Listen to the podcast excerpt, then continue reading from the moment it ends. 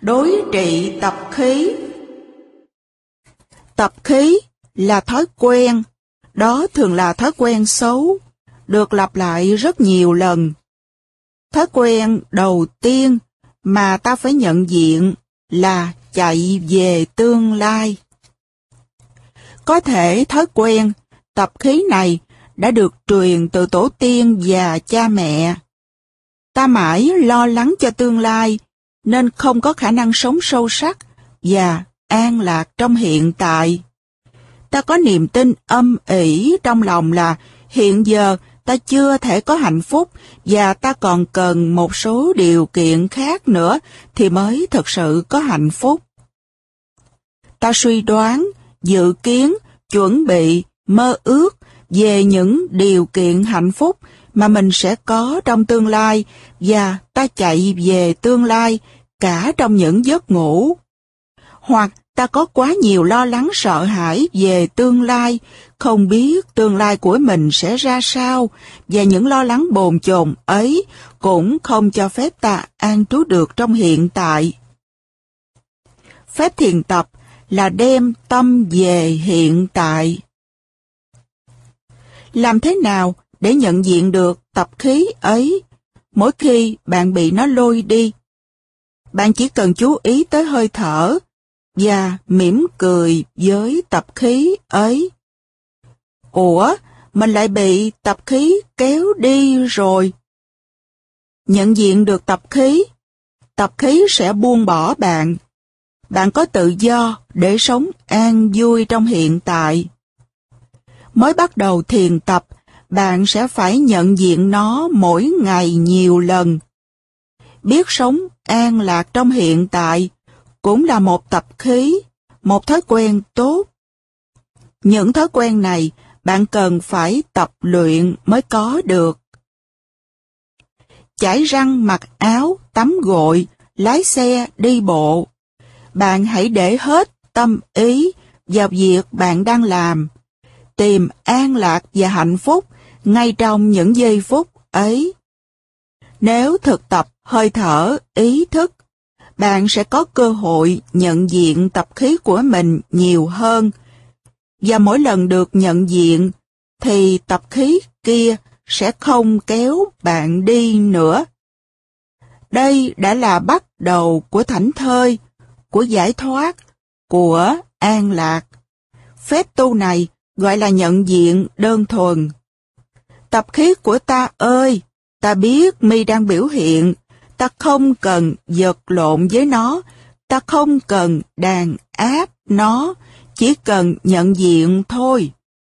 Chánh niệm là năng lượng có khả năng nhận diện bất cứ cái gì đang xảy ra, trong đó có tập khí của bạn. Phá bỏ ngục tù quá khứ. Có những người luôn bị quá khứ ám ảnh, tiếc thương, hờn oán, hối hận và khổ đau, làm cho họ suốt ngày bị giam hãm trong ngục tù quá khứ. Và do đó, cũng không thể sống thảnh thơi trong giây phút hiện tại. Quá khứ thật ra không còn nữa, chỉ có những ấn tượng, những hình ảnh còn lại trong chiều sâu tâm thức. Những cái đó có thể ám ảnh ta, phong tỏa ta, ảnh hưởng đến cách hành xử của ta trong giây phút hiện tại. Những cái ta nói và làm có thể là do bị chúng thúc đẩy. Như vậy là ta mất tự do. Hơi thở chánh niệm cho ta biết rằng trong giờ phút hiện tại, những đe dọa đó, những đau thương đó, những tàn ác đó không còn có mặt và ta có thể an trú một cách an toàn trong giây phút hiện tại. Hơi thở chánh niệm cho ta biết là những ấn tượng ấy, những hình ảnh ấy không phải là thực tại và cái ý thức ấy giúp ta thoát khỏi dòng ảnh hưởng của những ám ảnh và ấn tượng kia. Cũng như Tôn Ngộ Không trước khi đi cầu cứu Phật Bà Quan Âm, đã vẽ một vòng tròn và dặn Tam Tạng, đừng bước ra khỏi vòng tròn đó, thì yêu quái sẽ không thể làm gì được Tam Tạng trong khi Tôn Ngộ Không vắng mặt. Nhưng khi Tôn Ngộ Không đi vắng, yêu quái hiện hình thành một phụ nữ lâm nguy, cầu Tam Tạng tới giúp, và khi Tam Tạng bị lừa, bước ra khỏi vòng tròn, thì yêu quái bắt đầu nắm được Tam Tạng. Cái vòng tròn đó tượng trưng cho sự sống có thật trong giây phút hiện tại. Nếu ta biết thở, biết ngồi yên, biết đi trong chánh niệm là ta còn ở trong vòng tròn, và ta tiếp xúc được với sự sống đang có mặt mà không còn bị ma quỷ của đau thương, của hiểm nguy quá khứ điều khiển ta nữa. Nếu trong quá khứ bạn đã từng bị đối xử độc ác, cưỡng ép tình dục, trải nghiệm khổ đau, bạn phải biết cách thực tập để trong mỗi phút giây có thể thấy những điều đó đã xảy ra trong quá khứ. Còn trong giây phút hiện tại thì bạn đang an toàn, không có những hiểm nguy và ác độc nào cả. Nhận diện bóng ma quá khứ, nói với chúng rằng chúng chỉ là bóng ma, không có thật, là cách tự giải phóng mình ra khỏi ngục tù quá khứ. Thực tập thở, đi, ngồi và làm việc trong chánh niệm liên tục vài tuần lễ, bạn sẽ thành công và những cảm xúc đau buồn sẽ không còn trở lại. Thiền đi. Thiền đi là một phép tu mầu nhiệm giúp ta có mặt từng giây phút trong giờ phút hiện tại. Mỗi bước chân có ý thức giúp ta tiếp xúc với những mầu nhiệm của sự sống đang có mặt. Bạn có thể phối hợp hơi thở, bước chân và đi một cách bình thường, dù là trên hè phố, trước sân ga hay bên bờ sông. Thở vào, bạn có thể bước 2 bước và quán chiếu đã về, đã tới. Đã về tức là đã về với sự sống trong giây phút hiện tại. Đã tới tức là gặp sự sống rồi, không cần vội vã bôn ba tìm kiếm nữa. Quê hương của mình là sự sống nằm ngay trong giây phút hiện tại. Chỉ giây phút hiện tại mới có thật. Quá khứ và tương lai chỉ là những bóng ma. Những bóng ma này có thể đưa tới tiếc nuối, khổ đau, lo lắng và sợ hãi. Nếu mỗi bước chân đưa bạn về được với hiện tại, thì những bóng ma này không có quyền hành gì đối với bạn nữa cả. Thở ra, bạn bước 3 bước và nói thầm: ta đã về, ta đã tới, hoặc con đã về, con đã tới. Con đã về tới quê hương đích thực của con, là sự sống mầu nhiệm đang có mặt, không còn lang thang đi tìm kiếm gì nữa. Đi như vậy, tức là đã dừng lại. Dừng lại, đó là thiền chỉ, Samatha. Ta dừng lại được, thì tổ tiên, ông bà và cha mẹ trong ta cũng dừng lại được. Ta bước được một bước thảnh thơi, thì tất cả tổ tiên có mặt trong từng tế bào cơ thể ta cũng đều bước được một bước thảnh thơi như ta. Bạn là người có hiếu nhất trên trần gian. Nếu bạn dừng lại được và bước những bước thảnh thơi như thế cho tổ tiên, cho cha mẹ. Đã về, đã tới, bây giờ, ở đây, vững chãi, thảnh thơi, quay về, nương tựa.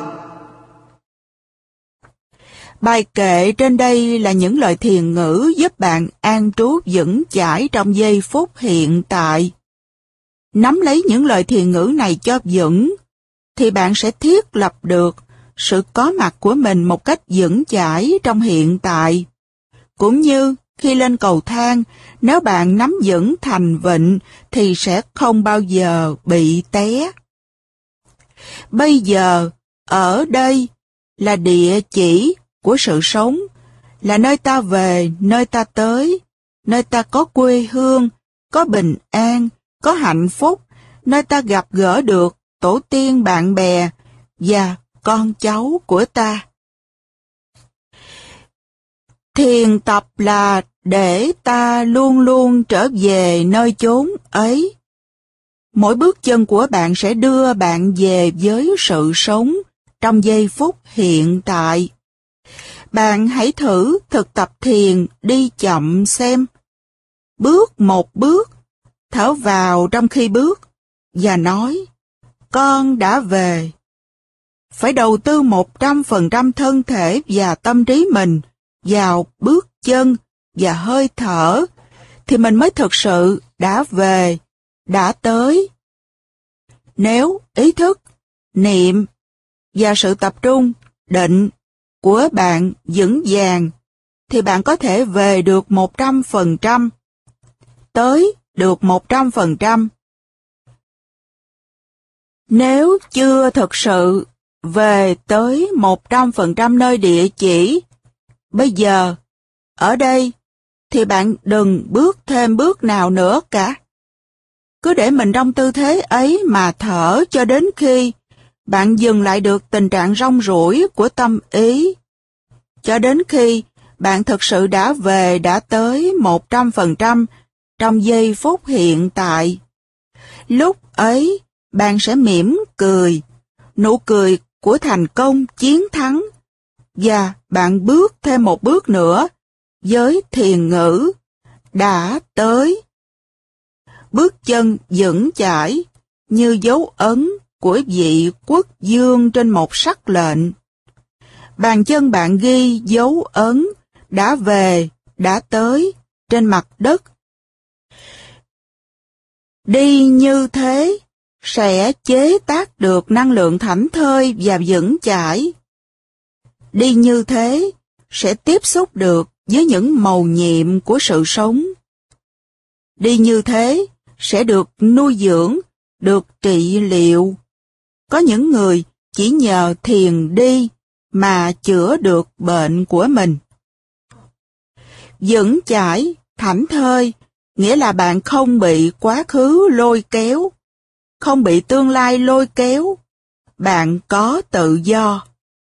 Đây không phải là tự kỷ ám thị, không phải là sự mong cầu, bởi vì nếu bạn an trú được trong hiện tại, thì bạn đang có vững chãi và tự do. Thảnh thơi là không bị những con ma quá khứ và tương lai lôi kéo.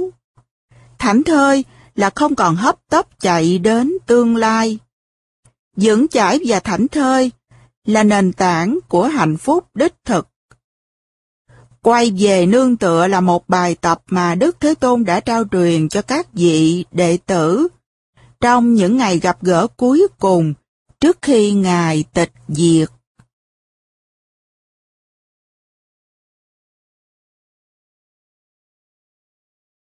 Quay về nương tựa. Bụt nói rằng có một nơi rất an toàn mà mình có thể trở về bất cứ lúc nào mình muốn.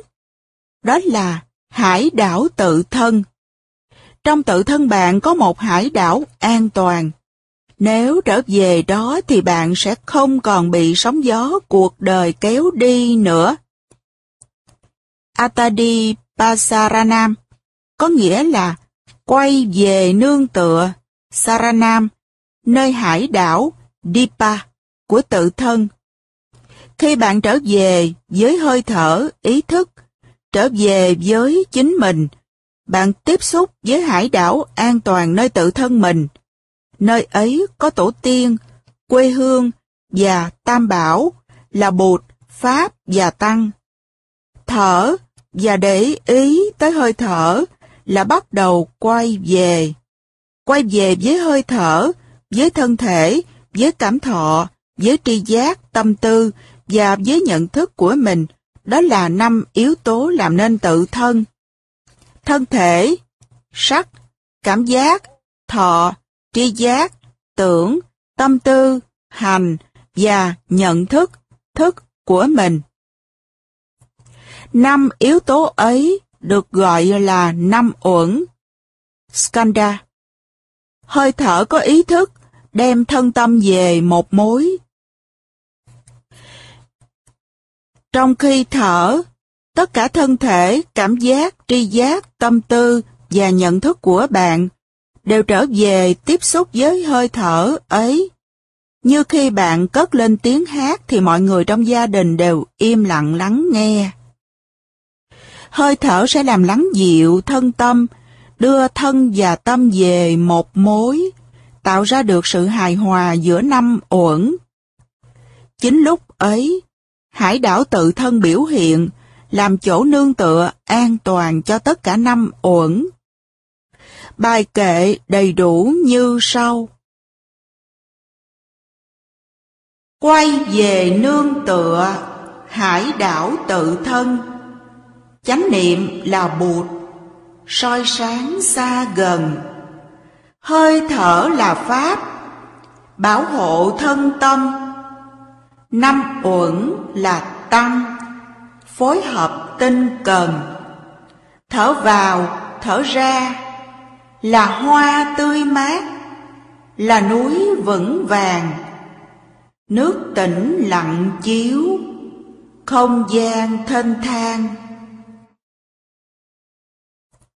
Chúng ta có thể ngân nga những câu kệ này như một bài hát. Quay về nương tựa, hải đảo tự thân, chánh niệm là Bụt, soi sáng xa gần. Hơi thở là Pháp, bảo hộ thân tâm. 5 uẩn là Tăng, phối hợp tinh cần. Thở vào, thở ra, là hoa tươi mát, là núi vững vàng. Nước tĩnh lặng chiếu, không gian thênh thang.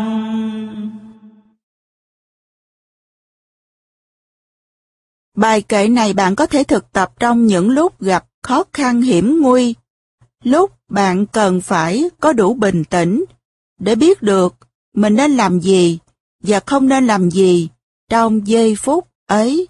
Ví dụ, ngồi trên máy bay, nghe báo có không tặc đang đe dọa phi hành đoàn.